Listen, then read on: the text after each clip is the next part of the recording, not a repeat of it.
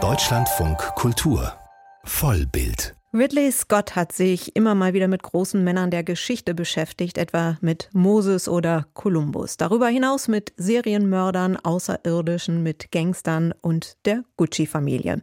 Die Figuren bewegen sich dabei meist durch visuell sehr eindrückliche Welten, durch den Staub der Arena, in Gladiator oder die Dystopie von Blade Runner. Jetzt hat sich Altmeister Ridley Scott mit seinen 86 Jahren einem großen Kriegsherrn zugewandt. Napoleon. In der Hauptrolle Joaquin Phoenix. Anna Wollner über Napoleon und die Männer im Hintergrund.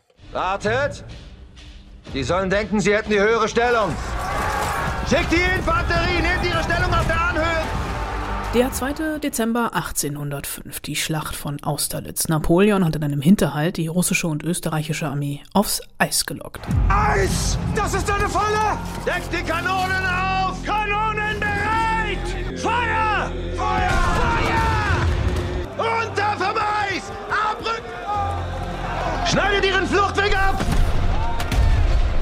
In dem Moment, in dem das Eis einbricht, versinkt zu monumentaler Musik die feindliche Armee theatralisch mit Mann und Pferd in den Untiefen des Wassers. Napoleon geht als strahlender Sieger vom Feld. Ich bin nicht so wie andere Männer. Es ist nur ein Beispiel von vielen, wie Ridley Scott in den epischen zweieinhalb Stunden vor allem die Schlachten inszeniert. Gewaltig und gewaltvoll. In einer Szene wird sein Pferd von einem Querschläger zerfetzt und rettet Napoleon damit das Leben. Das Blut spritzt bis auf die Kamera. Napoleon hoch zu Pferde mittendrin in seiner Armee. Der französische General, Diktator und Kaiser der Franzosen inszeniert als Krieger. Scott setzt in seiner visuellen Umsetzung voll und ganz auf die Kriegserfahrung an der Front. When we read about them, wenn wir über die Kriegsherren lesen, scheint es, als hätten sie viel Spaß gehabt. Sie wirken mitunter schon wie Comicfiguren. Aber wenn man mal dahinter guckt, was der Begriff des Kriegers eigentlich meint, geht es um Tod und Zerstörung. Und wie wir heute immer wieder sehen, gibt es im Krieg keine Sieger. Warum können wir nicht einfach in Frieden leben? Ich weiß, das ist eine sehr naive Frage, denn es scheint unmöglich. Auch Napoleon ist in Scotts filmischer Umsetzung kein Sieger, kein Held im klassischen Sinne. Aufhänger ist seine militärische Karriere, sind seine Triumphe in der Schlacht von Toulon bis nach Ägypten, von Austerlitz bis zu seiner großen Niederlage in Waterloo. Die Mächtigen betrachten mich nur als Wüstling, ungeeignet für höhere Ämter. Doch ich trete in die Fußstapfen von Alexander dem Großen und Caesar. Der zweite, der eigentliche Kniff des Films, Napoleon erzählt auf der einen Seite von Napoleon als brillantem Strategen auf dem Schlachtfeld, auf der anderen von einem unsicheren Mann und seiner ungewöhnlichen Beziehung zu seiner älteren Frau, Josephine de Beauharnais. Ich weiß ganz genau, aus welchem Holz ich geschnitzt bin.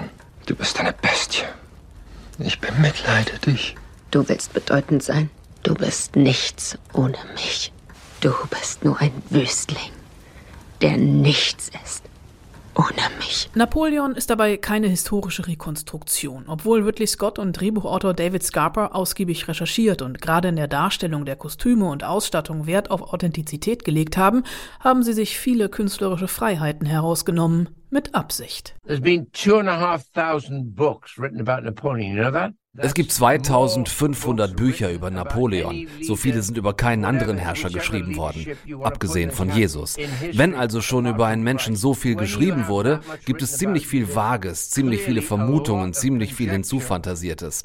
200 Jahre später musste ich erstmal sondieren und Dinge aufdröseln, darüber spekulieren, was wirklich passiert sein könnte. In den 2500 Büchern steckt also schon jede Menge Spekulation. Jeder Historiker hat seine eigene These. Aber aber niemand war wirklich dabei. Woher sollen Sie es also wissen?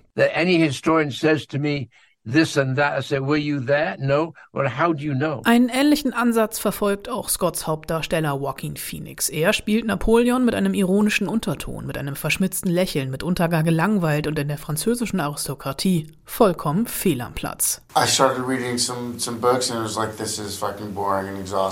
Ich habe zuerst ein paar Bücher gelesen, aber schnell gemerkt, wie unfassbar langweilig das ist. Ich habe mich da echt durchgequält. So richtig akademischer Mist. Und dann diese Diskussionen über seine seine militärischen Strategien. Ich bin Pazifist, ich konnte damit überhaupt nichts anfangen.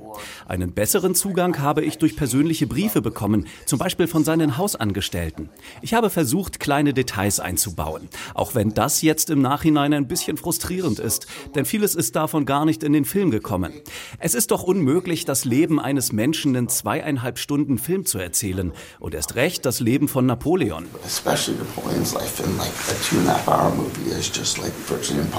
Scott und Phoenix versuchen es dennoch. Der Film ist wie ein riesiges Schlachtengemälde.